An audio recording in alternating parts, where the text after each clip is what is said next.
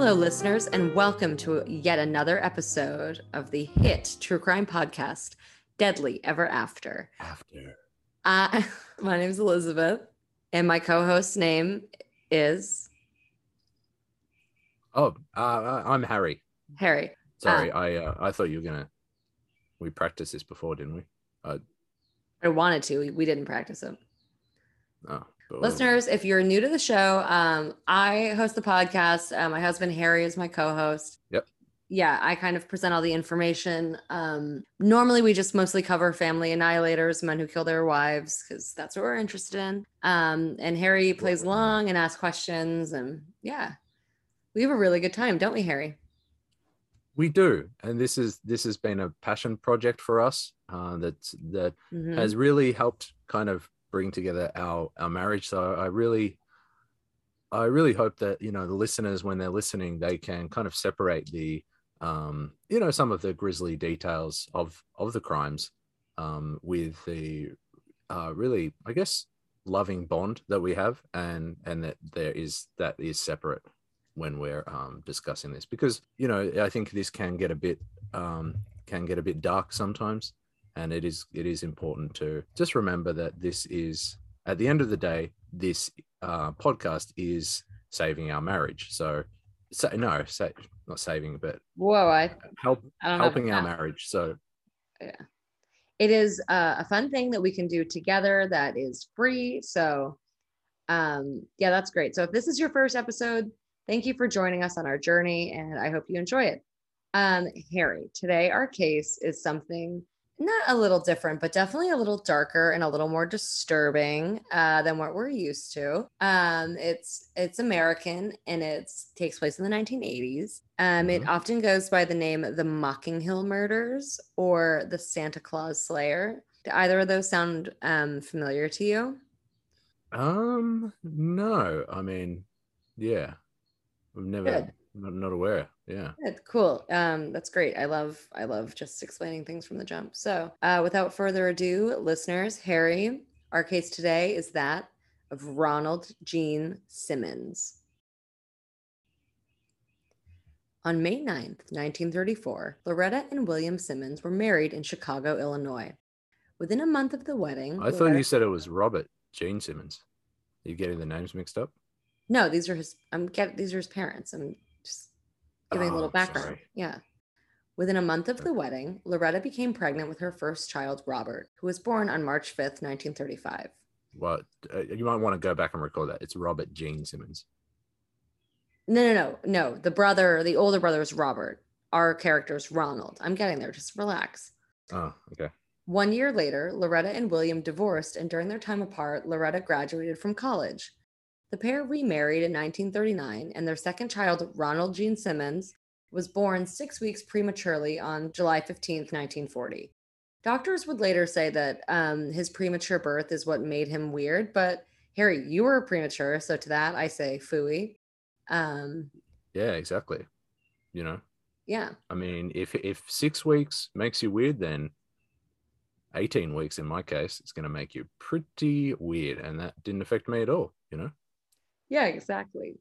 So, two years later, I mean, yeah, I probably I'd be taller if I if uh, I had to.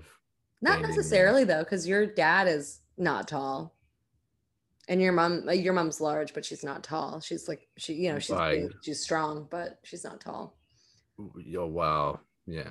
Yeah, My grandma was huge though. She was she towered over me. which side? Ah, maternal. Yeah, you didn't get to meet her. sadly. No, that's sad. I'm sure she would have loved me. Two years Hmm. later, their third child, a girl named Nancy, was born on February 4th, 1942. One year later, William Simmons died of a stroke while at work. Sad. Loretta was Hmm. left as a single parent, saddled with three small children. Robert was eight, Gene was three, and Nancy was less than a year old. What a nightmare. So, in Hmm. October of that same year, Loretta married her second husband, William Davenport Griffin. Um, and if people want to say, like, judge her and say that that's really quick, you have to remember mm, this is a now a single mother saddled with three children in the 40s. It's like not a great position to be in. So she had to strike while the iron was hot. yeah, gotta gotta hitch your wagon to something, you know. Yeah, because women, you know, they didn't make a lot of money back in the day, so she really, you know, she had to move. So good for her. She got it. She had to. She had to get somebody to provide, and she did. They had one child together, a boy named Peter, who was born in May 1945. Uh, Loretta became pregnant again in November of that year, so really just back to back. Uh, and she gave birth to twins, although sadly they were stillborn. Well, that's all right though. Though, why, why, why is it sad? They're, they're born, right? because they were stillborn, Harry. Oh, what? What does that mean? It means uh, your baby's dead when you give birth to it. Oh, oh, that's yeah, that's horrible. Yeah, pretty. Okay, that that makes sense. yeah. Yeah. it's pretty sad.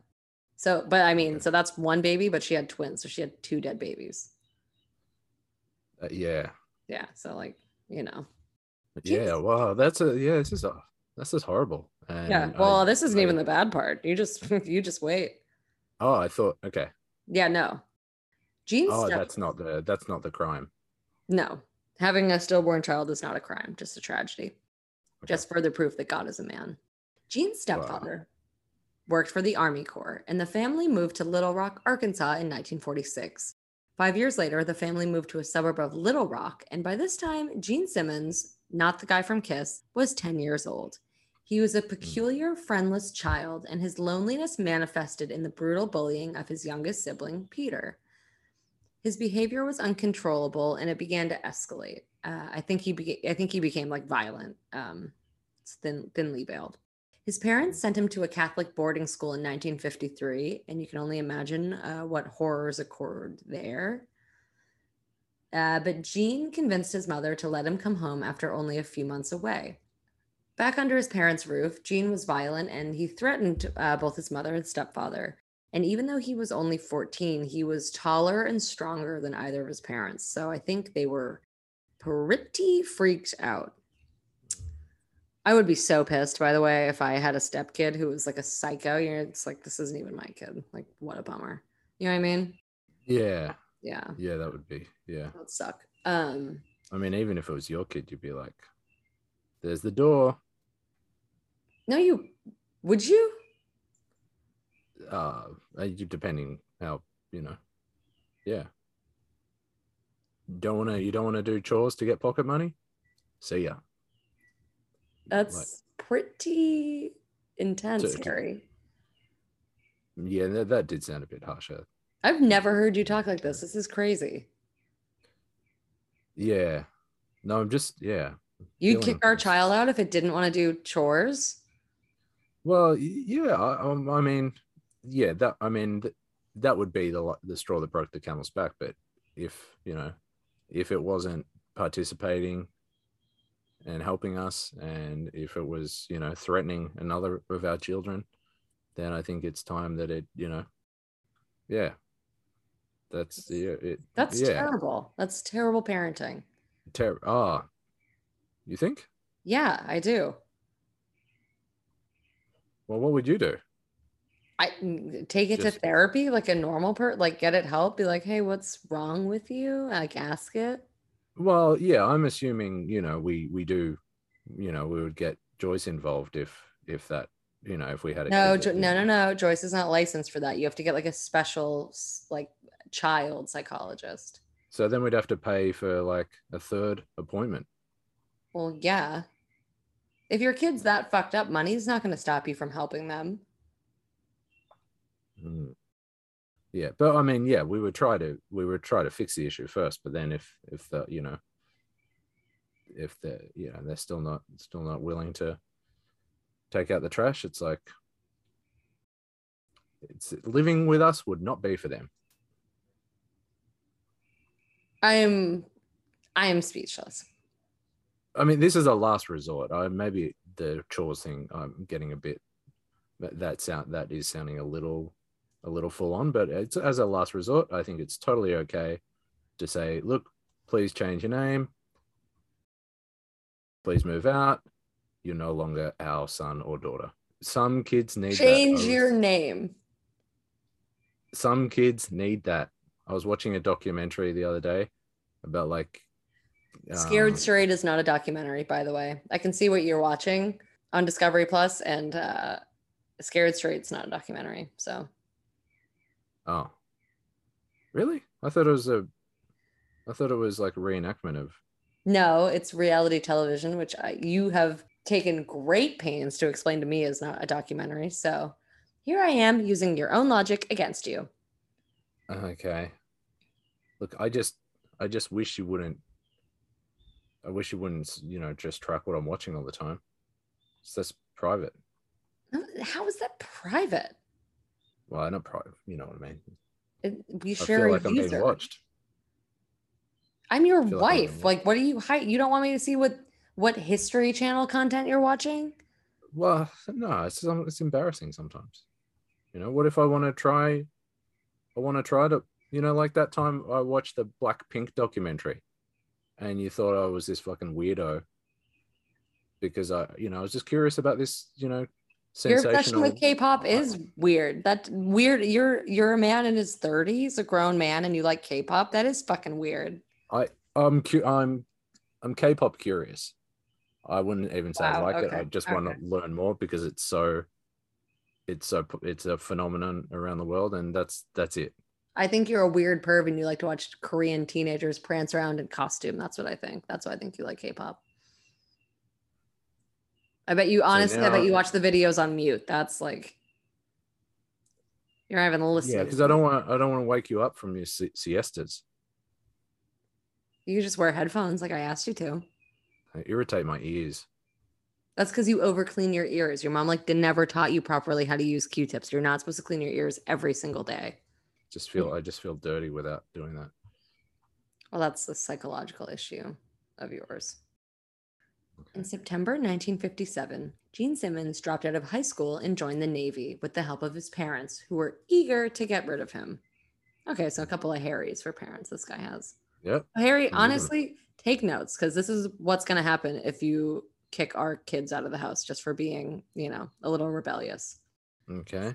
Simmons was Well, I've, no, I've noted that you think that Gene Simmons is just a little rebellious. So let's see if these words come back to bite you, and if you're you're the one who is eating the humble pie. Simmons was stationed in Bremerton, Washington, directly across the Puget Sound from Seattle. On weekends, Gene attended USO dances. At one dance, he met a woman named Bersabe Rebecca Ulibarri. Becky, as she was known, was born in New Mexico and had grown up with an abusive stepfather after her biological father abandoned the family. Because she came from a very unstable home life, she moved around a lot uh, during her teenage years. Despite this, Gene and Becky were able to forge a relationship after their initial meeting, and they kept in touch via letters for two years as Becky bounced around between Chicago and Texas. Gene proposed to Becky, and the pair were married on July 9th, 1960. And this to me is the first red flag. You cannot marry someone based upon letters that they wrote you because they can be telling you literally anything. It is so easy to hide who you are on paper. Mm, You know? true, and it's a, I mean it's a little bit like um, dating apps. You know, that you, Right. You, know, you can get this is like the old old old uh, old school version of getting catfished. No, not exactly, because he's not pretending to be someone he's not. But I, the dating app um allegory is accurate because it's like imagine just marrying someone after two years of just like message messaging them on a on a dating app. True. You never lived with them. You don't see the how they like treat service people. Like you know what I mean? Right. Red Right. flag. Uh, they relocated to New Mexico, and Becky. But I mean, just to, I mean, this you're gonna know where I'm going with this, but it's that that is just your specific example of treating service people to a certain um, standard that you know, subjective standard that you have. But you know where I'm going with this. Obviously, sometimes it is okay to complain at a restaurant. uh, there is a difference between complaining and being a habitually terrible tipper. Um, that I do think is pretty embarrassing. So, you know, if something's wrong with your order, you can be really polite and send it back. Although, of course, everyone knows in America, if you send your food back, they absolutely are spitting on it. Um, They did. I, they didn't do that. I mean, no, they're doing that. They're they're doing that. Everyone knows. Ryan Reynolds literally made a movie about how they're doing that. And worse, they're doing worse to your food than that. They relocated to New Mexico, and Becky quickly became pregnant with her first child, a son they named Gene Jr. And now, unfortunately, um, Becky is really stuck because once you have a child with someone, you're basically fucking chained to them forever. Um, so that sucks. In 1963, Gene quit the Navy. Chained, chained to the child forever as well, according to you. Well, yeah, no. If you have a baby, Harry, that's your responsibility. I don't know why you think this is such a fucking crazy opinion that I hold. Yeah, oh yeah, yeah. If the, you know, from in most of the case, but cases, but you know, if you have a, a little ingrate, then at a certain point in time, it's like you have to go and forge your own way if you're not going to respect this house. I I just fundamentally could not disagree with you more. Like I really Uh, it's as the listeners will know, it's a touchy subject that we don't have any kids, but honestly, I'm feeling mm, relieved. I want to have kids. You I just want to be clear. You cannot be allowed. I won't let you after learning this about you. I'm just I need to I'm just not you can't just give up on them. You cannot give up on them. That's not an option if you have kids. They're yours forever, whether they're fuck ups or not. I think sometimes it's an option. It's literally never an option. Where do you think they go after that? Like, do you think they just uh, disappear? Like they, you know, you know all the homeless people that you that you lock the car doors when they, you know, come up to the window and ask for a little bit of change. I That's who they become. I don't lock the door. I just I just grip the handle. I it's Different. so what do you think they're gonna do to you? You're in a car. I don't think you, you know give me viruses or something. What? Yeah, you stick by your kids, like I've always said. You always stick by your kids, but there is a point where you have to say, "That's it." But hopefully, that would never. I don't think that would ever come up. So I'm. I regret even saying that. You know, I would kick our kid out of the house for for not doing the dishes because that's not that's inaccurate. That's you know, ludicrous. That's what it's it, literal lunacy. Okay, so we just keep we just keep a okay.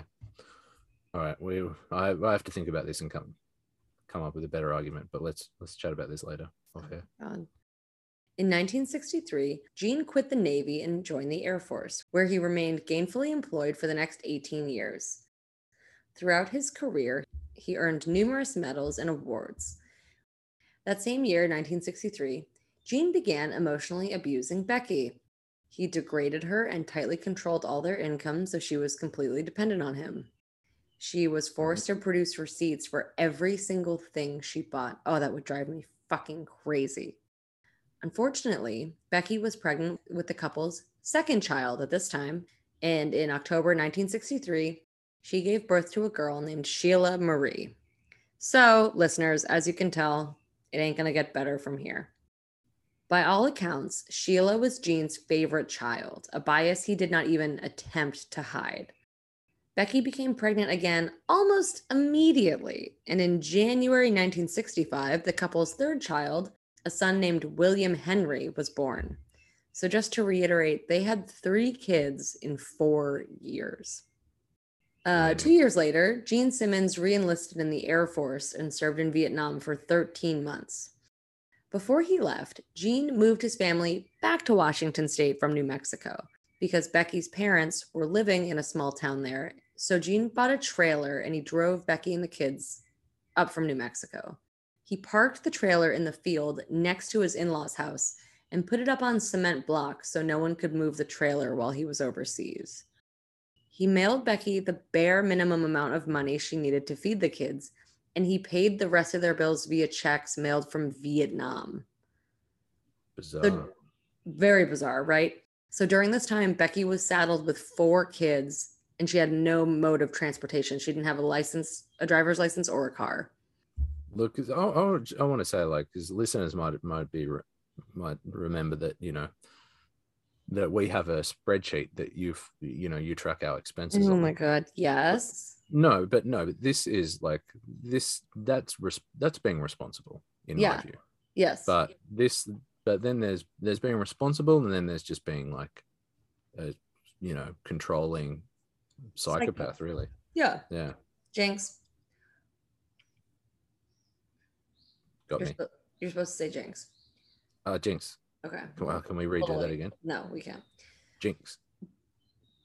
Gene Simmons returned home in 1968 and promptly moved his family to San Francisco. Becky became pregnant yet again. So her, Again. her only break in pregnancy is when he's shipped off to war. So just let that sink in. Uh yeah. I think she's- you missed. I think you missed that. I just jinxed you. what? Oh, sorry. No, never mind. What? I'll get it next. Their fourth child was born in July 1970. They named their daughter Loretta May uh, after Gene's mother, who had died that year. Uh, let's cut to three years later. Gene's employed by the Air Force and he was stationed in England.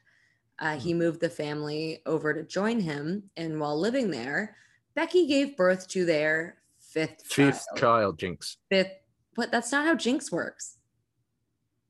What, you say the same word as someone else and then you jinx them.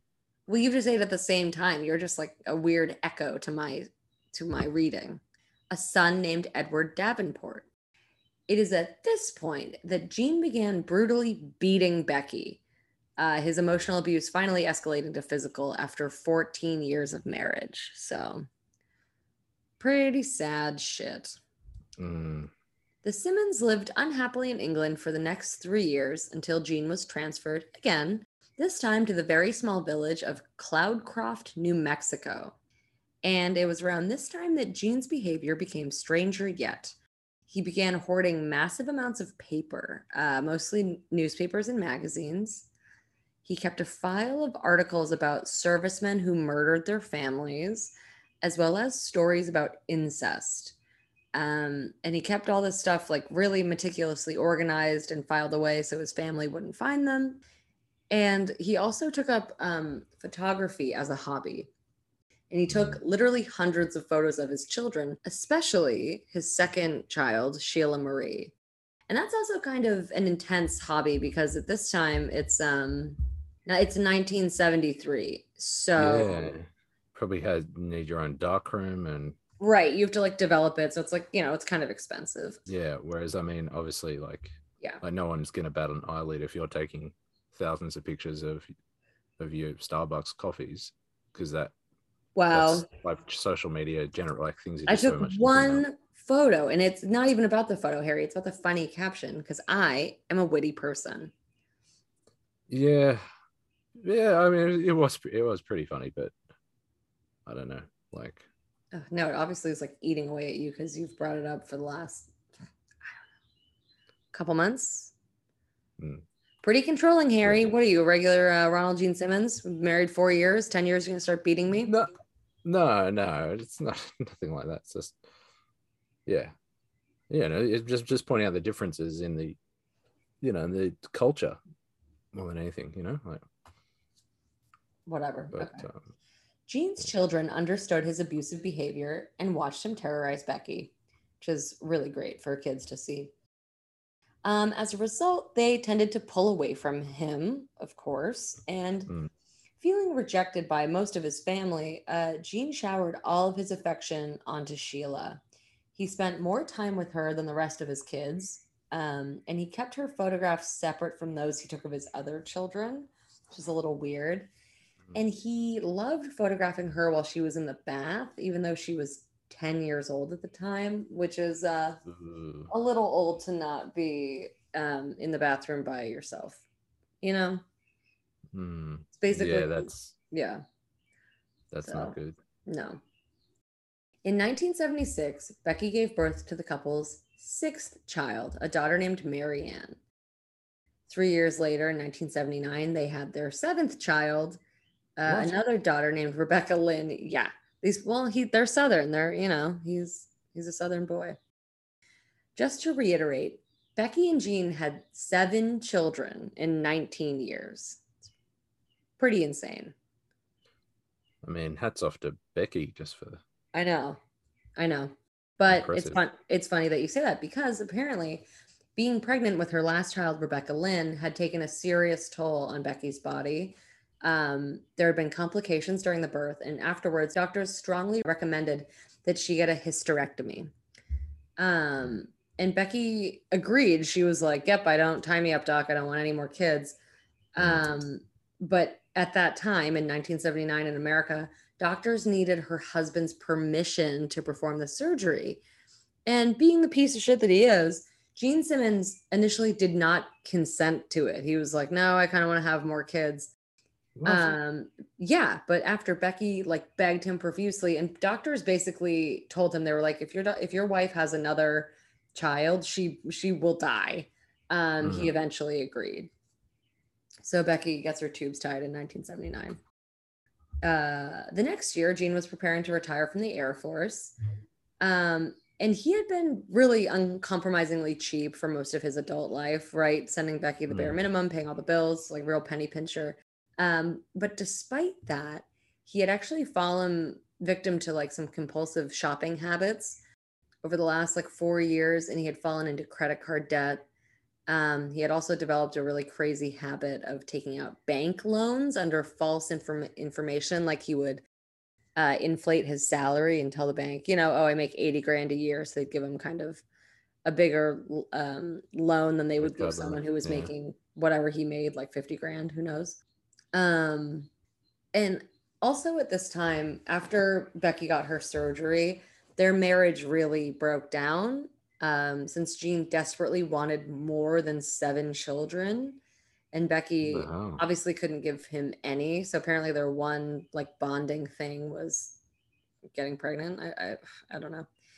Um And it does, you know, apart from one kid, it sounds like he was like pretty negligent to to Yeah. his kids anyway. So it's yeah, every Crazy. they have seven. He likes one. The other six hate him because they watch him viciously beat the shit out of their mother.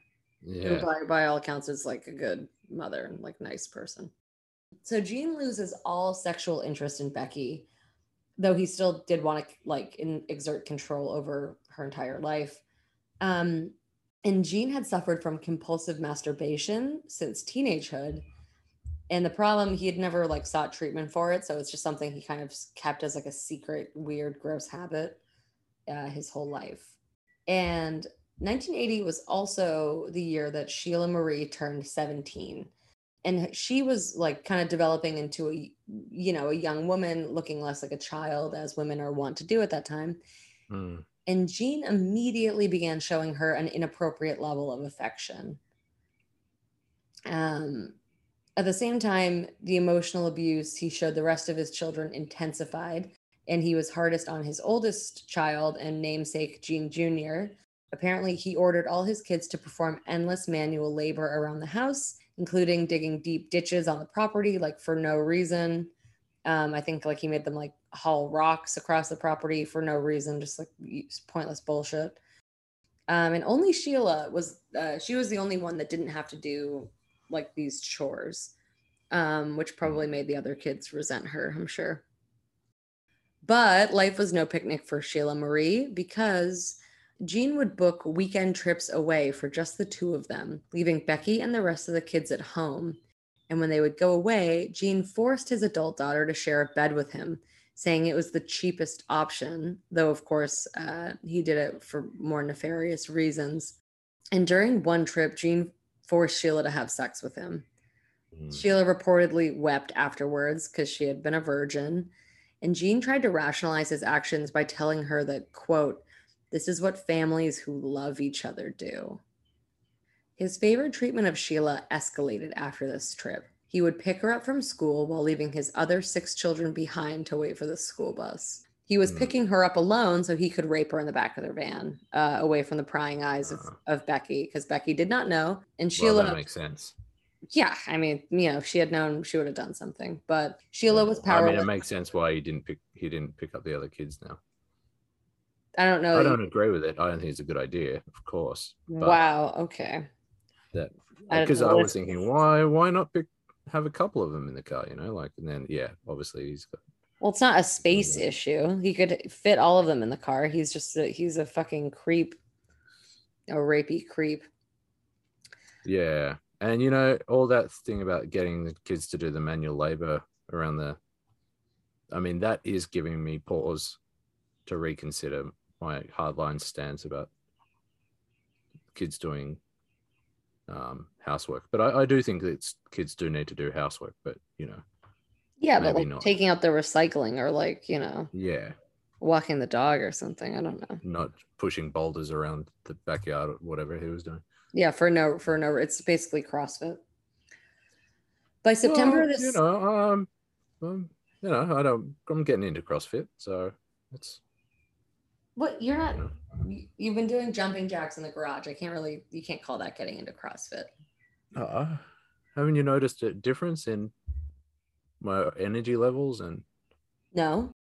By September of the same year, Becky finally realized what Gene was doing to Sheila, but tragically, she was too afraid of her husband to confront him.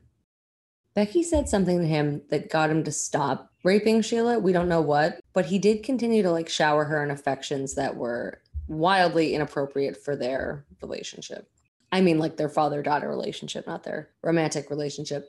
Gene continued to emotionally abuse Sheila by insisting that the incest was their little little secret and that he did it to quote protect her. how does that work? I, I don't. Uh, maybe he's thinking protect her from all the manual labor, like the crushing rocks and digging holes and stuff. That I no. that I. it- He's probably saying like I did it to protect her from like all the bad guys out in the world who would hurt her. Like, you know what I mean? Like I feel like fucked up Mhm. fathers do that sometimes. They're like, I'm. I love you. I like. You're way safer with me than like some fucking like football player that just wants to like you know have sex with you in the back of his Trans Am, even though it sounds amazing compared to the life Sheila's actually been living. You know what I mean? yeah, Now liberated from her sexual abuse, at least, Sheila focused on school and was actually a remarkable student. Uh, she received accolades and awards, but tragically, she realized that she was pregnant in March of 1981 with her father's baby. Ugh. The incest had started in August 1980 and had stopped sometime before March 81. Sheila had never been to see a doctor, but she was far enough along to know like what was wrong. She told her father like I think in um, May of that year and it was right when prom was coming up at her high school and he forced her to go. Uh, and he would. Oh no, he was. He went with her as a date. No, he didn't, but he bought her a dress that like highlighted her baby bump in like Uh. another weird show of control and like forced her to wear it. And he dropped her off at the prom and then came home and immediately told Becky of what was going on about what was going on. Uh, Uh, Sheila did decide to keep the baby, although we don't know if she was even given the option of abortion. And mm. Gene doted on her like an expectant husband. He accompanied her to all her doctor's appointments and bought her like pregnancy books and books about na- like baby names and all this bullshit. So pretty insane. yeah, Yeah. that's not good. No. But I also think that just like highlights his like mental instability because he, you know, like he thinks he's killing it, right? Like he thinks he's doing a great job. So just keep that in mind. Mm, okay. The Simmons' oldest child, Gene Jr., had already moved out of their house by the, by this time because you know his father was just horrifically abusive to him. So on a visit to her brother's apartment, Sheila confided in her brother that she was pregnant by Gene. And horrified, Gene Jr. immediately reported it to DHS, uh, which triggered an investigation into the Simmons family. Which, Good. yeah, all all working as it should there. And a social worker like cornered Sheila at school and kind of, I think, caught her off her guard and interviewed her. And Sheila panicked. So she told the caseworker like the whole story. And then DHS questioned Gene, who like lied through his teeth about the incest. And he told them that he and Becky were planning on raising Sheila's bastard child, which I, I think he must have said, like, you know, she's pregnant out of wedlock with some boyfriend. I don't know what he told them, but ultimately DHS decided not to prosecute Gene, which is crazy. But they Mm, did force him to go to counseling with his wife and his youngest children. Spoiler alert, doesn't do any good. And news of the sexual abuse spread like wildfire through Cloudcroft. On June 17, 1981, uh, Sheila gave birth to a healthy girl named Sylvia Gale. Soon afterwards, the sheriff began coming to the Simmons house unannounced. He tried speaking to Sheila, but she just remained completely loyal to her father. Um, and the sheriff's interest in their business spooked Gene. And after a couple weeks, he he panicked too, and he packed up Sheila, uh, the baby Sylvia, and his two youngest daughters, Marianne and Becky, uh, into a van, and he drove from New Mexico to Ward, Arkansas. He drove fully across the country. And Gene had always dreamt of returning to the place that he grew up and of buying his childhood home for his own large family to live in. The fact that he did it just to like evade arrest was merely convenient timing. And it was reported that Gene took the two youngest girls with him as a sort of like insurance policy to prevent Becky from reporting him to the police or like telling the police where he was. Like, I think he did it so Becky would obviously try to get her two children back because Becky's normal and she loves her children. Hmm. You know what I mean? So he kind of did this weird manipulation Mhm. thing. Um, and Becky remained in New Mexico with the four other kids for a couple days. Like when her eldest son, Gene Jr., just was like, you know what, you got to pack up and, and leave. And he tried to convince her to leave his father, but Becky just refused. She claimed that Gene was a good provider and that she could help him, quote, get better. So she's like a pretty battered wife at this time. She, you know, has Mm. no confidence to leave, which is pretty sad Hmm. but also understandable because you know she married him when she was really young so it's like she's never like held a job or been independent so and she has some so many kids. and she has so many kids. Yeah. Yeah. so- so poor becky becky's really the the victim of one of many victims of this story but yeah basically becky eventually packs up the other four kids she drives car- cross country and she meets gene at the rental house that he found in ward they put gene jr in charge of selling their new mexico house since gene refused to contact anyone who was still in new mexico even realtors because he was so paranoid about getting caught on any of the three arrest warrants um, that were out for him so the Simmons family really just kind of goes about getting set up in Ward. Gene got a job at a VA hospital in Little Rock and he enrolled his children in public school, but he was convinced that the police were coming to arrest him at any moment. So he never allowed Becky or the kids to like pull the shades up in their house. They stayed in complete darkness. He didn't allow his kids to go and come from school without his accompanying them because he didn't want them talking to like strangers or the neighbors. So I think like they're the weird family in town. You know what I mean? They move, they don't talk to anybody. Like they're, you know, there's a million kids. They're just, I think they, they're weird, you know? He, Gene temporarily did stop beating Becky at this point in an attempt to kind of redeem himself, but it was too late. Uh, his kids already really hated him, you know, thought he was a bastard. Gene Jr. managed to sell their house in New Mexico and it sold for $35,000. And Gene used the money to install a pool at their rental house in Ward, which doesn't really make a lot of sense. Yeah. Um, yeah. And then that same year, Loretta, his, I think, fourth kid, maybe, or fifth, who knows, uh, she turned 12. And by then, Gene was fully attracted to her. But Ugh. fortunately, Loretta, no, Loretta was bolder and more outspoken than her sister. And she told Becky all about if Gene was trying to molest her. She, like, you know, she she ratted him out, which was great. Um, so he Mm. was unsuccessful. And so, foiled in his urges, Gene continued forcing himself upon Sheila, who was now 18. He enrolled her in a business school that was close to the Air Force Base. After they moved, uh, he quit the VA hospital and he he uh, gets in. He enrolls at an Air Force base, gets employed rather. Um, and he insisted on like picking Becky up and dropping her off at school as a way for the two of them to spend even more un- uninterrupted time together. So Sheila just poor Sheila, you know. Hmm. While at school, Sheila met a man named Dennis McNulty. And Sheila liked him, but she initially felt too awkward and embarrassed about her sexual history to say anything to him, which I think is perfectly understandable. In around Christmas 1983, she realized she was pregnant again with another one of her father's children. Oh no. So apparently, yeah, this whole time he's still raping her. I warned you, Harry, this is a pretty dark one.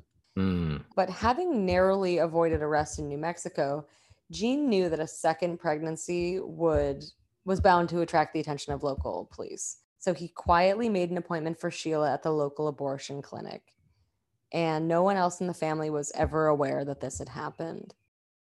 Sheila remained going to school, and eventually she and Dennis kind of slowly forged a relationship. By spring 1984, she had begun dating Dennis seriously, although Gene was still attempting to like force himself on Sheila, but she but she had enough personal strength that she was able to reject him. Gene was enraged that Sheila had found like a you know a serious boyfriend, so he abruptly ended the lease on their rental house and he moved his family to Dover, a small town 90 minutes west of Ward, um, in hopes of separating Sheila and Dennis. That's how like he's like basically a, like an like a crazy lover. And just to remind listeners, he's her father. Well, yeah, no kidding. Yeah. I don't think the listeners have forgotten that. It's pretty disturbing. Gene bought a house that was two old trailers meshed together that didn't have a telephone because remember it's the 1980s. It didn't have indoor plumbing, running water, or heat. It did sit on 13 acres of land that was surrounded by a towering fence and littered with garbage, you know, spare parts, old lumber, and abandoned cars. So, really charming. The family would later. Oh, christen- oh that's sarcasm. All right. Yeah. Sorry. Correct. Okay. The family would later christen the place Mockingbird Hill. This purchase drove Gene even further into debt, and it also further deteriorated his mental state. He would not allow the family to leave the house for any reasons other than trips to the laundromat and the grocery store. He was. I mean, high- that. I mean, to be fair, I if you're leaving that house, you, it, you you could be stepping in garbage or getting like it sounds it sounds like a war zone just that that property oh well so, they still had to no the kids still had to do manual labor on the property but oh. yeah, so nice try, Harry, but you can't defend him on this one. No, I'm not trying. Come on. Sounds like you're trying to. Uh, he was hired as an industrial cleaner at a pickle factory, earning 467 an hour. Can you imagine? Wow. And his family slowly began starving. I mean, that is his one redeeming feature. He does have a decent work ethic. Yeah, but he uses it to like terrorize everyone. You know, he he hoards. all, yeah. Yeah. Right. His family slowly began starving because his salary simply could not feed the mouths of 10 people. He stopped giving Becky grocery money, yeah, mostly because he couldn't afford it. But he also told her that the kids would subsist on the free lunches that they received at school.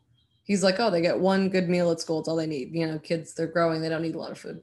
Um, and keep in mind, this is you know the United States in the 80s, so it's probably like sloppy joes and a hot dog. Yeah, so not very nutritional. Yeah, meal either. You know? Yeah, I mean they don't serve salads as a uh, you know the school lunch. No, no. like even even you know I've heard the horror stories you've told me that, but when you get school lunches and they didn't, you know, they didn't have like things that you liked and stuff like that, right? Yeah, I mean, it is one of the reasons that I developed an eating disorder. Yes, the trauma of the public school lunch. Mm. Right. Yeah, like where you know there's no kale. Yeah. The fuck, you know. Well, now when you say it like that, it makes me sound like a bitch. No, no, but it's like, would it kill them to put kale in it for once? And they they didn't do that at all. And not just kale, but other foods that you, you know, that you you've come to need. Like they, you know, they didn't do any of that. I do need kale. I told you. Uh, yeah. Yeah. My acupuncturist said I I need it. Right. Right. Wow, you couldn't sound any more sarcastic. No, well, I just no, I'm thinking, you know, maybe we shouldn't take dietary advice from our acupuncturist, someone who's just we pay to stick needles in in us. Like, uh, do they really know anything about the food pyramid? Probably not. Yes, he's a genius. Don't talk shit about my acupuncturist. You've been going there a lot recently. Yeah, it's well because it's all related, Harry. Like diet and skin and exercise. Like, hmm. yeah. Uh, I think you resent it because you don't understand it. That's what I think. Uh, After a few months, Gene was fired from the pickle factory, mostly because he was an alcoholic somehow he managed to collect unemployment, which typically you don't receive if you're fired, but that did keep the family afloat through the winter. And in April of the next year, two of his kids got jobs at Hardee's, the fast food restaurant, and Gene got another factory job at Del Monte, and they make like canned tomatoes and shit, I think. On May 5th, 1984, Dennis proposed to Sheila after two years of dating, and they became engaged. When Gene found out, he was furious since he believed that Sheila was romantically in love with him, her father. What? Yeah. He quit his job and bought a gun from Walmart. Realizing he couldn't quite afford to be unemployed, Gene hastily found another job at the local mini mart where he would be employed until December 1987. What happened then? I'll get to it. Oh. It's not good. At the same time, Gene Jr. had been married and he his wife had just had a baby. And the couple's other son, Billy, had moved out of their house out of Mockingbird Hill. And Sheila's planning her wedding to Dennis. So these are just a lot of uh, inevitable life changes, which were proving to be too stressful for Ronald Gene Simmons, who reverted back to his classic emotional abuse of his family, specifically Sheila. He told her that Dennis could not provide for her or love her as much as he did um, which was, of course, untrue. Dennis wound up. Even if it was true, it's your dad. Yeah, it's just bizarre. Yeah. Dennis wound up paying for their entire wedding out of his pocket. Uh, Gene had initially offered some money, but because he's um, manipulative and abusive, then he would withhold it. And, you know, uh, but I think Dennis was a really classy guy because I don't think he would have accepted the money. He knew Sheila had told him all about what uh, Gene had done to her. So I think he he had a real like low tolerance for this guy. And oscillating between extreme depression and just like rage, Gene reverted to his compulsive masturbation habit. And he rarely left his bedroom. He and Becky had separate bedrooms, of course. They haven't had sex in like a decade. And he was just hoarding food and masturbating in there, and no one was allowed to come in. Mm. The family were barely surviving. And I mean, this is before, this is before we had it decent porn as well. So it's not like. Well, I think he's masturbating to photos of Sheila. Right. Well, I don't think that's decent porn, personally. Like. Well, yeah, yeah. Child porn. Yeah. Great. I'm glad we have you on record saying that, Harry. Thanks so much. Well, oh no, I thought I I want to make it clear for the viewers because I said he didn't have decent porn, and you said, oh no, but he had these photos of his kids. I I don't think that's good. Well, no, so that's I just. I meant like you made it sound like oh he doesn't even have like Pornhub, and it's like I I'm saying like yeah Playboy magazine was around by now, but he's not even doing that. He's not interested in normal porn. He's like you know he's he he's only interested in his daughter, which is like ugh.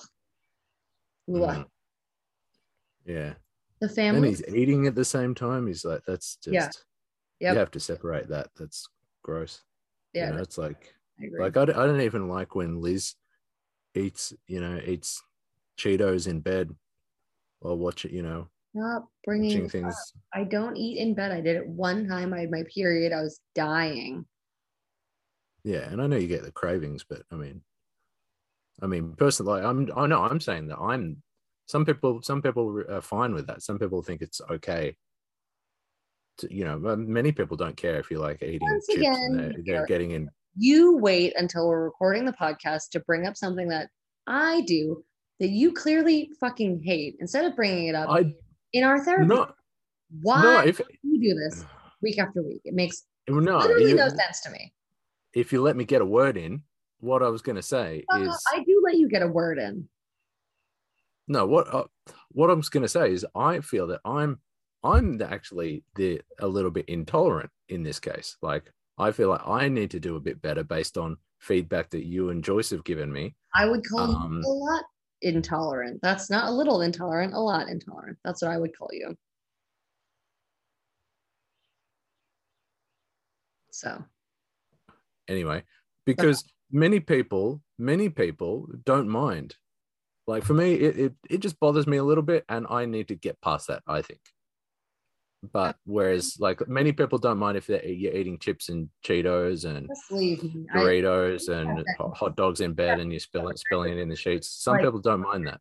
Hmm? Hey. You weren't even listening to me because you wouldn't stop talking. Well, I told you maybe we should just have separate bedrooms. That way I can eat in my bed and you can fucking be all wrapped up tight, like mental like patient and how you like to have the sheets all tucked in. Weirdo. No, it's not that. Like we sharing sharing a bed is what makes us a, a tight knit couple. But I just I expect that when I roll over in bed, I don't, I'm not going to get like Cheetos on my face. Oh my, you're so exaggerating, Harry. There's like a one crumb one time. I wipe the Cheeto dust on the side of the bed, Harry, on the sheets, like what down where Yeah, it's a- like you do you wipe your face down there? No, but it's a white sheet. You're staining the sheets when you do that. No, I'm not staining the sheets. It comes out. You don't even do the laundry. How would you know what sheets what sheets are stained? Well, it's like if you know people see those sheets, they assume like, oh, that's that's kind of interesting. How you've got like orange on the side of uh, side of the white sheet. Is that deliberate? No, it's seeing Cheeto dust. have anyone over. No, but I'm just like if my mum comes to stay. never coming to stay. Oh, I will I burn have- the house down before Linda comes for an extended visit. come on. No, there's a hotel. There's a Red Lion Inn down the street. She can stay there. It's fine. Well, yeah, she might have to Yeah. if that's if that's how you're going to treat her. No, I will be lovely. You just, I have a thing about having people in my house. You know that. I love entertaining. I love throwing parties. Pe- people staying there overnight, I can't deal with it. People using my bathroom, I can't deal with it. And you know that. And you know that. but my yeah, no, I don't want to look. I I don't want I think when she comes- my bathroom, that's disgusting. well, you know, when she comes, we we'll stay at the Red Lion. It, no, she- no, no, no fucking way. No. Why can't you just go home and visit her? She doesn't need to come here. She doesn't want to come here, Harry. We you lived here for what? Six years? She's never come to visit. She doesn't want to come. Just let her stay. she does. No, She does. No. You know, I just I keep saying I'll buy her a ticket, and you know, money's tight and it doesn't happen. You know, but I I want it. You know, she you know she loves she loves you, and she wants to see see how you're going. She wants to I'll come spend visit some time with us. Australia. I'll go to her, but I don't. I can't have. I can't have someone staying in my house for weeks on end. That is like not gonna work for me. We don't have a big enough house. No. If we had a bigger house, and I could have really intense alone time. Like I could not see her for like five or six hours, and it's not personal, Harry. It's not just her. It's anyone. I wouldn't have. I know. But that's what I'm suggesting. I'm suggesting she has our marital bed, and and and that- No, no, No. she no wait wait she no don't call her marital bed. That's creepy. She has the bed because it's bigger, right? And then we can go and we can share a double at the Red Lion. That makes literally. No sense. She is one. We are two. We need the bigger bed. No, we need to we need to respect our parents, right? And I I think it's it's weird, like this is a cultural thing, but I think it would just make sense in Australia. Like if your parents are coming to stay, you're like, yeah, have you raise me, just have at it. You have the house. No, We'll stay at we'll stay at the dive motel down the road no, I think not too long. inappropriate. We could, I mean, if you like, maybe she could stay on an air mattress, but like, I just can't have someone in my house for that long, Harry. It's like it just upsets my balance. I can't go about my day that I want as I want. I can't cook the food that I want. Like it's, you know, it's just generally uncomfortable. And honestly, I don't even think your mom wants to come. She she wouldn't want to come for that long and upset the balance like that. She mean, would it- wouldn't if she knew the strain it would Yeah. cause she wouldn't want to go. Maybe you should tell her. Maybe, yeah. Yeah. I mean, would it? What if we? I mean, I'm just kind of thinking out loud, out loud. But would it make it any better if, when she stayed, we installed a security camera in the in the uh, in the bedroom? So then, if you if you are like concerned, like, oh no, is she sleeping on my side of the bed, or No, is she no, like not- going through our things? Then you can just check it on your phone. And you're like, oh no, she's just sleeping. That's fine. I don't want to watch your mother. I, I don't think she's gonna steal or be weird. It's just this is gonna sound bad, but it's like just her very presence in the house is what's upsetting. Just the literal fact that she will be there breathing my same air. She's just around. Also, you get to escape and you're gonna go to work every day, which means I would have to entertain her for an extra eight hours that you're not there. And that doesn't sound very fair to me. Wow. I, I I would I would love that if I could spend time that much time with my mother. You know, Yeah. you're Well, you should be you should be grateful for that. no, I wouldn't even spend eight hours with my mother, Harry. Yeah, but that's a different thing. Like I think you, I think you guys could you know you could have a great time. Like you know, just sit around chatting and um you know watching shows together, and No, you know you could introduce her to true crime. You would have You could- she would have me watching Murder She Wrote and like ugh, like um Pierrot. Is that the name of it? I even know that fucking old Hmm. weird detective with the mustache. Uh yeah, um, po- Poirot, I think. I don't know. She likes weird old lady television. She can't come. I'm sorry, Harry. Just you know. Mm, Okay, Yeah. we'll, re- we'll revisit this later. No, we won't. I tell you one thing: she's not staying with Terry. As if I would offer. Why would she stay with my father? That makes no sense. Exactly. The family were barely surviving on Gene's meager paycheck. So in January 1985, he got a second job as a clerk at a freight company. This meant that he was out of the house more often, and Becky's sister B used that opportunity to come visit. And she, along with Becky's oldest children, tried to convince Becky to leave Gene. But Becky simply didn't believe that she was capable of surviving without him, which is so sad. Mm. Also, I know that I could survive easily without you, Harry, which is how everyone should know that I am not a victim of emotional and domestic abuse. So, well done, Harry. Yeah, exactly. Yeah. Yeah, exactly. And that's, you know, I think that's that's a good that's it sounds harsh, but I think it's totally like you've you've in front of other people said many times like, "Harry, I don't need you at Yeah. all." Yeah. And I we're just, you know, Yeah. we're here together because, you know, because I I, I like our relationship Yeah. and I think that's good, you know. It Yeah. shouldn't be like, "Oh, "I need you." That's that's desperate, you know. Yeah, I agree. At this time, both Sheila you know like you could say like and you have said things like you know literally you you are contributing nothing to my life I have but when you said something like that. No.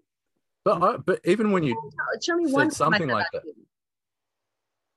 but i always took i to be honest i took that with a grain of salt i was like i was like yeah that's that shows that you're a strong woman I am a strong woman. Thank you. I I'm a strong woman who would never say such a shitty thing to her loving husband as a loving Right. wife. I would never say that. but as a strong man i can deal with it if you did want to say it I, but that's I, I don't know why you would say that I said something that I didn't say. you i, I paraphrased but you said say. something like No, something like that I don't believe that I did. At this time, both Sheila and Billy's wife Renata were pregnant and they had similar due dates. Sheila gave birth to her son Michael in March 1985. When she took the baby to her parents' house for a visit, Gene took the opportunity to apologize to Sheila for abusing her, and he did it in front of Becky and Dennis. And he figured hmm. that Sheila had probably confided in Dennis about all the horrific things he had done to Becky. I mean, had done to Sheila. i mean how does that that's a that's bizarre isn't it that Yeah, he's he's a psychopath. But like, how Dennis, does that how does that even come up in conversation that's I I don't, up I haven't I don't know. He must have had like some weird charm or charisma about him because he was able to like talk his way through like the sheriff bullshit and the DHS. Like he must have been like somewhat, you know what I mean? I think he had like a cagey kind of Mm. maybe snake like charm, but didn't fool Dennis though. And Dennis openly just rejected Gene's apology because he knew it wasn't sincere. And they they both got into kind of a fight. Gene stormed out of the living room and he was he had become even more of a recluse at this point. He basically did not leave his bedroom and he refused to speak with any of his children or to his wife. If any of them needed to speak to him, they slipped notes under his bedroom door. Whoa. Yeah. Even even you at your worst would never do that. Uh thanks. Real vote of confidence. Thanks so much. No, but you know, if you're you know you're PMSing hard or whatever, you wouldn't. Even you can be more sociable than that, you know. Yes, even I am more sociable than an, an incestuous, murderous psychopath. Thank you so much.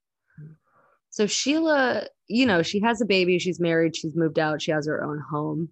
So Gina doesn't really have the opportunity to like just dote all of his affections upon her and spend like alone time with her. You know, she's kind of Sheila's extricated herself from this fucking psycho, um, thankfully. Mm. But unfortunately, Gene became dangerously fixated on another woman, Kathy Kendrick, who was employed the, as the secretary at the freight company. He brought flowers to her at the office and he would just randomly drop by her house unannounced for coffee. And Kathy just eventually became more and more uncomfortable around him, uh, eventually to the, to the point that she reported Gene to their boss and he was reprimanded for his creepy behavior, which had spanned the better part of two years. He quit that company in November of 1987 and confronted Kathy on his way out of the office, saying it was all her fault. And after he quit, he still found a way to terrorize her. A few weeks after he left, Gene found out that Kathy had landed a new job at a law firm. And he began stalking her because he would sit in his parked car in front of Kathy's new office for hours, just watching her, which is crazy. I don't like that. Yeah, no. But in happier news, by early December 1987, Becky had finally worked up the courage to leave Gene after months of encouragement from her sister and her children. Mm, good. However, uh, Christmas was approaching, and the family had planned for everyone to get together since half of their children are, you know, out of the house and they don't see them as much.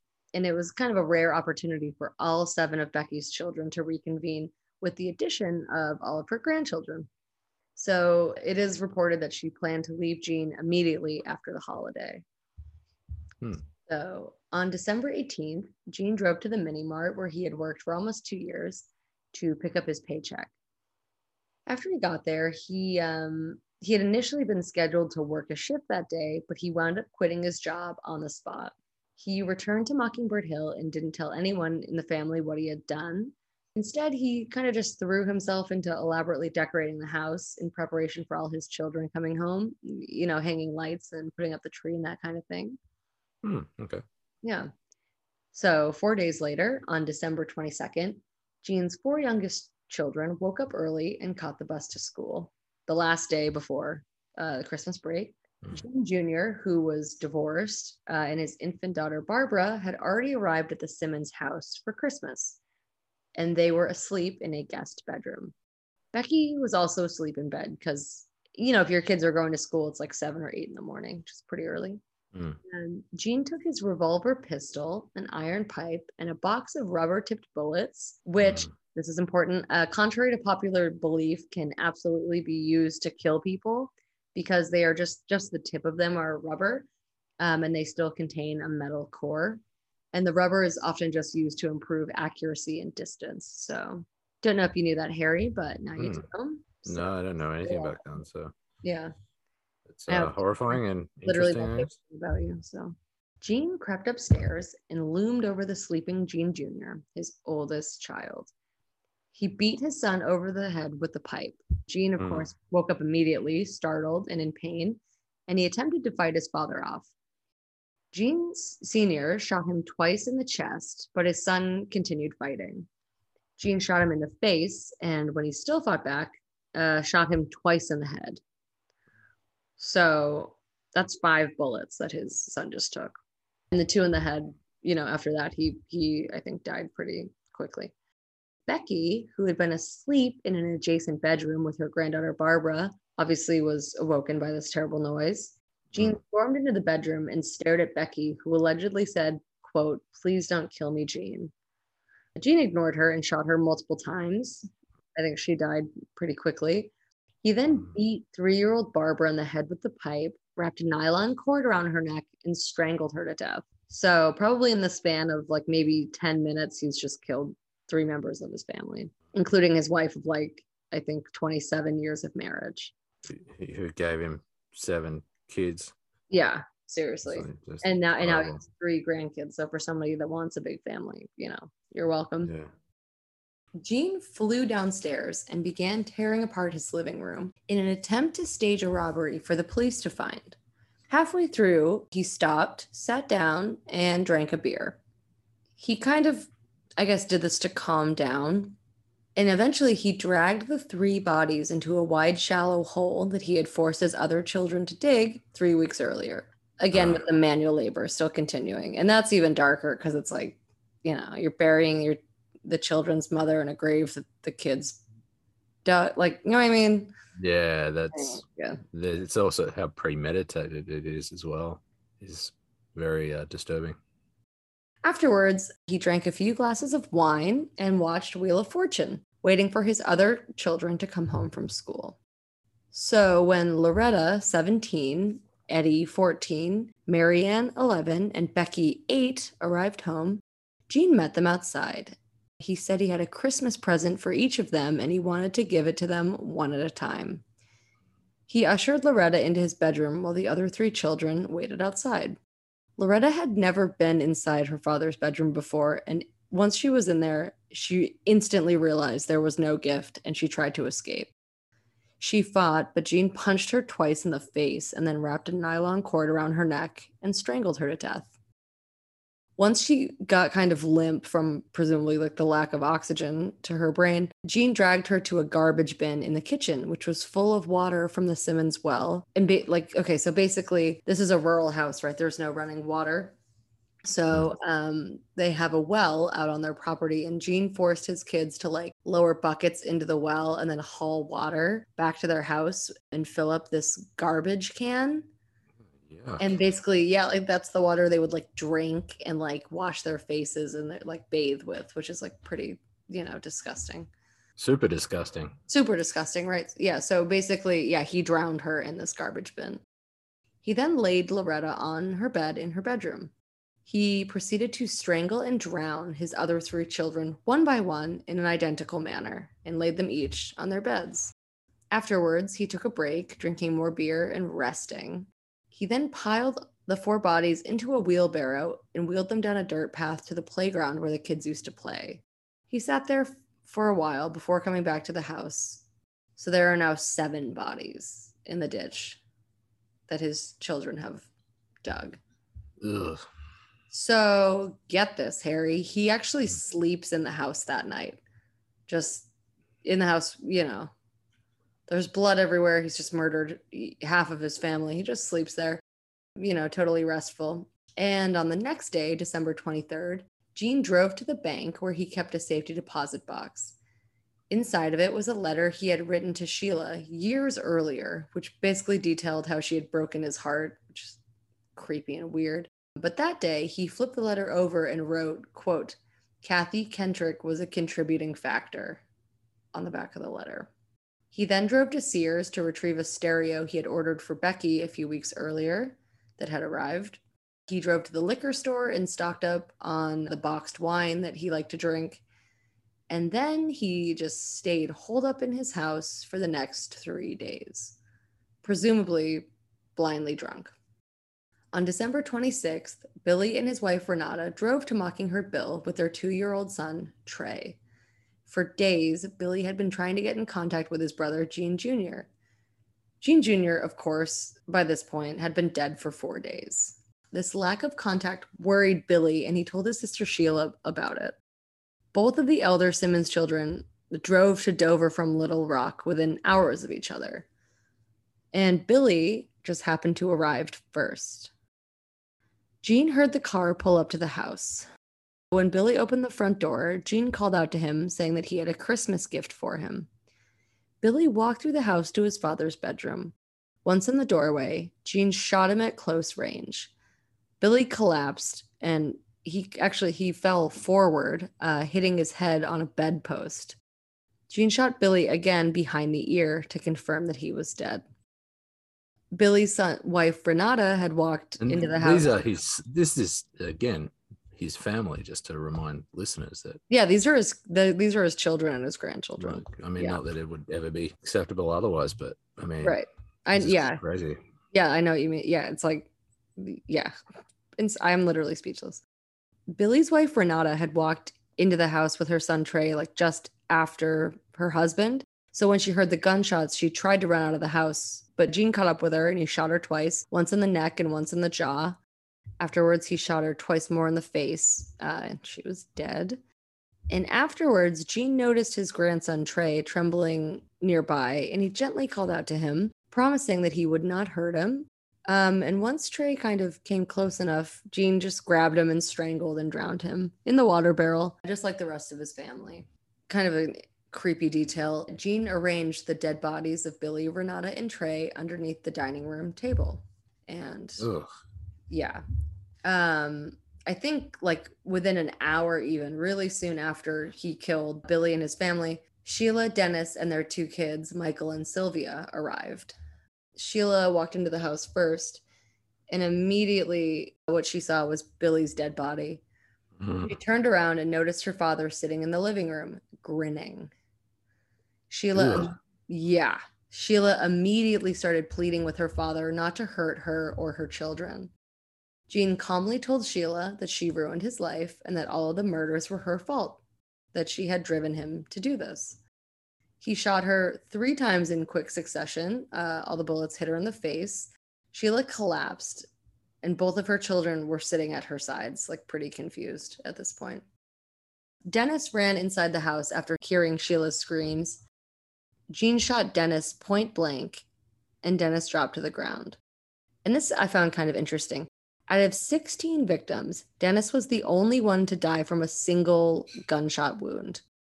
Everyone else like took multiple bullets and took kind of a while to die and was, you know, basically in agonizing pain. Mm.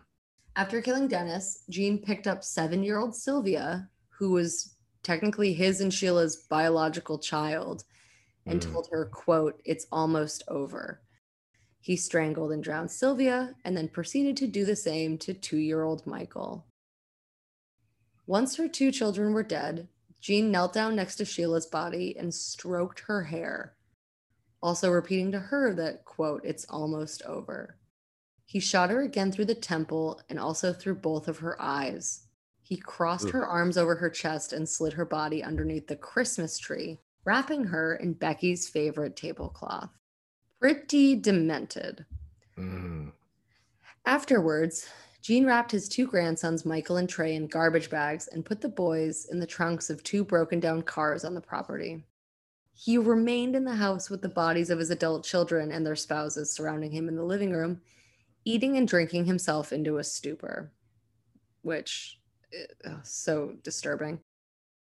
That night, he drunkenly drove to his local bar and ordered two drinks. He sat down at a table and slid one drink across from him, which he reportedly ordered for Sheila. He cheersed, slammed his back, and immediately left the bar, leaving Sheila's drink there untouched. And I'm thinking that that shows that he is um, obviously not in his right state of mind. You know, uh, the Or next is day, he trying to pay tribute to her or something? I don't get that at all. I I think it's like symbolic, but I I don't know. I think maybe he I don't know. Maybe he thinks it's like some like a, an appropriate end to their like quote great love story. Like I you know, I don't know what he's thinking. He's a lunatic. Crazy. The next day, December 27th, Gene wrote letters and Christmas cards to his extended family. You know, the only family he has left because he just murdered his entire his wife. So how many- children. So so far, how many has he? How many of his family has he's killed? I think Five. So he killed Seven? seven plus the two spouses. Well, so, so he has seven kids and he killed Becky. That's eight. Two of his kids are married. He killed the spouses. That's 10. And then he killed his three grandchildren. So that's 13. So he killed Dennis as well, did he? Yeah. Yes. Ah. Yep. ah. Shot him. The next day, December 27th, Gene wrote letters and Christmas cards to his extended family, cousins, aunts, uncles, etc. He also wrote a long letter to Becky's mother and enclosed $250 cash as a thank you for all she had done for their family. He did not mention that he had just murdered everyone, so a little weird.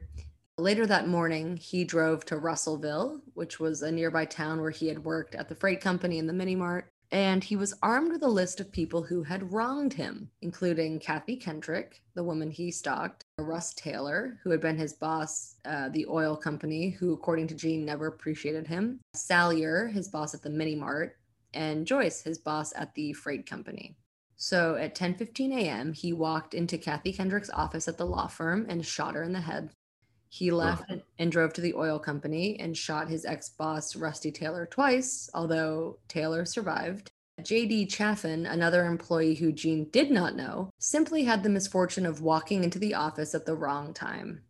Gene shot him once through the eye, which killed him instantly. As he was leaving, Gene heard a noise and just kind of shot blindly behind him. And he wound up missing another employee, a woman named Julie Money, by inches. The bullet almost got her, but she was just lucky, I guess. Julie Money called 911 at 10:27 a.m., by which time Gene was already en route to the convenience store. Arriving at the mini mart, Gene shot Salyer in front of another employee named Roberta. Gene shot at Roberta, but Salyer, who was wounded but alive, threw a chair at Gene. Gene then fled in his car, and Roberta, who Gene had shot but she was alive, called 911 at 10:39 a.m. and gave the police Gene's name. Gene drove to the freight company and shot his ex-boss Joyce multiple times in the head and chest. Miraculously, she survived her injuries without any memory of the incident. And so, I mean, he's accomplished all this in like a half hour, which is kind of insane. He's just killed um one, two. I guess two people. Yeah. And injured a third. And well, injured four more, I think. Four, right. Yeah. Oh, Gene was sitting inside the office of the freight company as police arrived. He surrendered and they arrested him without incident. He didn't deny anything. After his arrest, police descended on his house at Mockingbird Hill and they found the five corpses inside the house. They then found the nine bodies buried in the yard and the two children stuffed inside the car trunks. Ronald Gene Simmons was charged with 16 counts of first degree murder.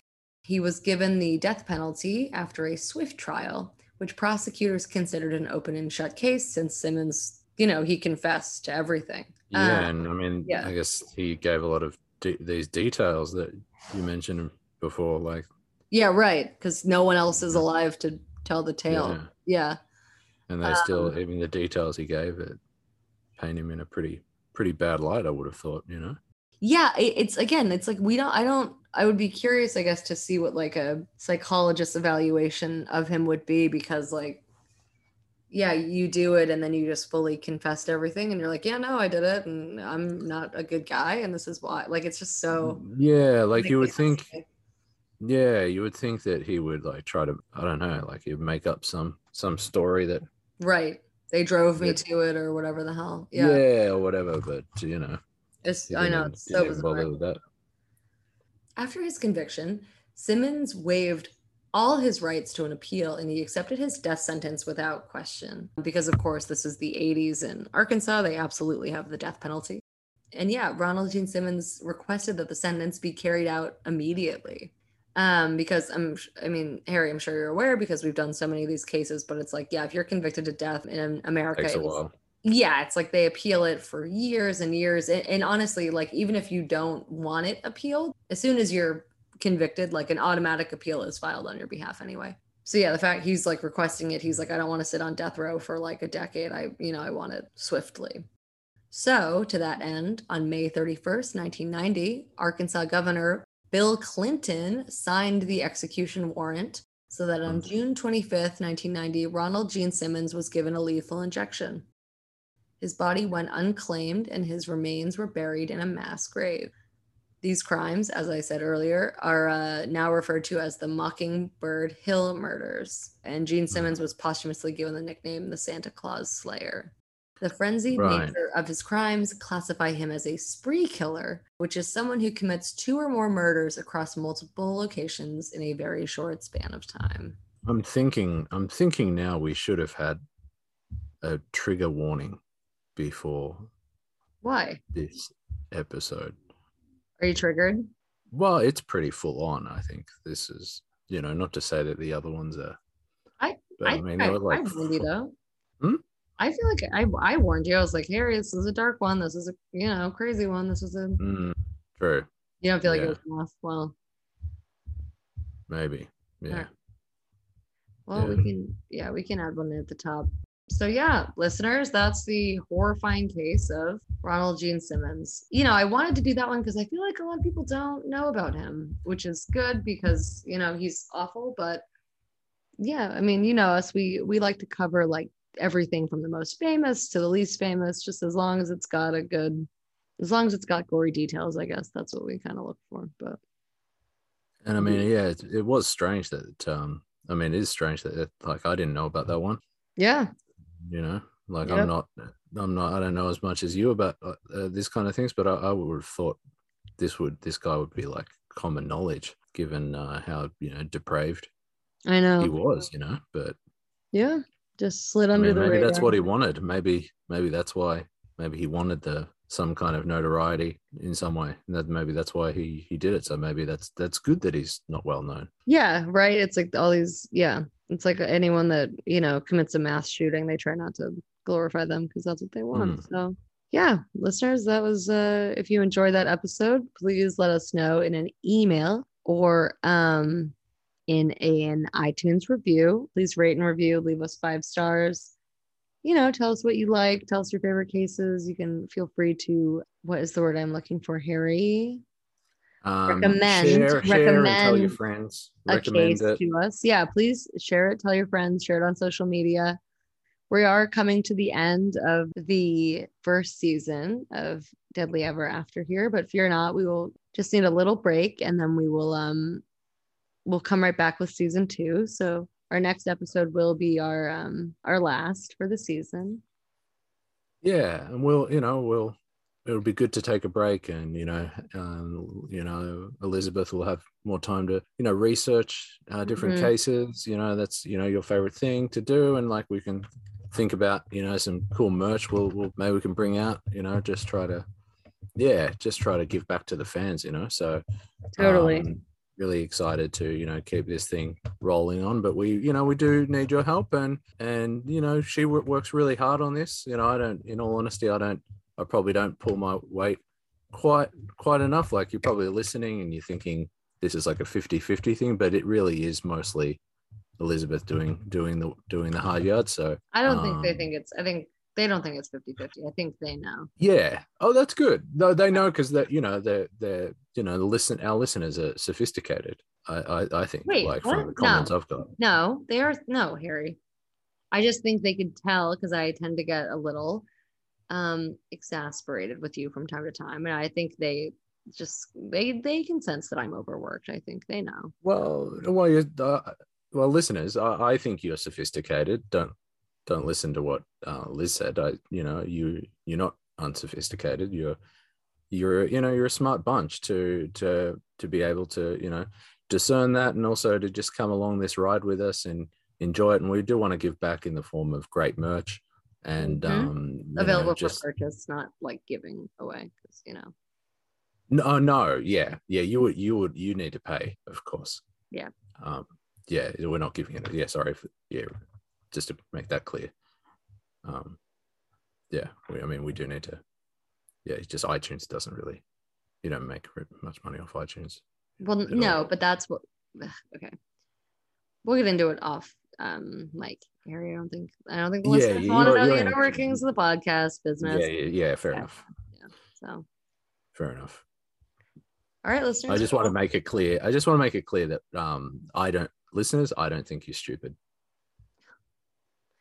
You really have this unbecoming habit of like, you put your foot in your mouth and then somebody, me, calls you on it, and then you like do a full 180 trying to like take it back, and it just makes it worse. You know that? Have you noticed that? I've noticed that. Well, I'll let I'll let the listeners decide who called them unsophisticated. Was we literally have audio evidence? Wasn't me. All right. Okay, listeners, thank you so much for listening. This is Deadly Ever After. Hope you enjoyed that, and we will talk to you next week. Next time. Jinx. Next next week, not a jinx.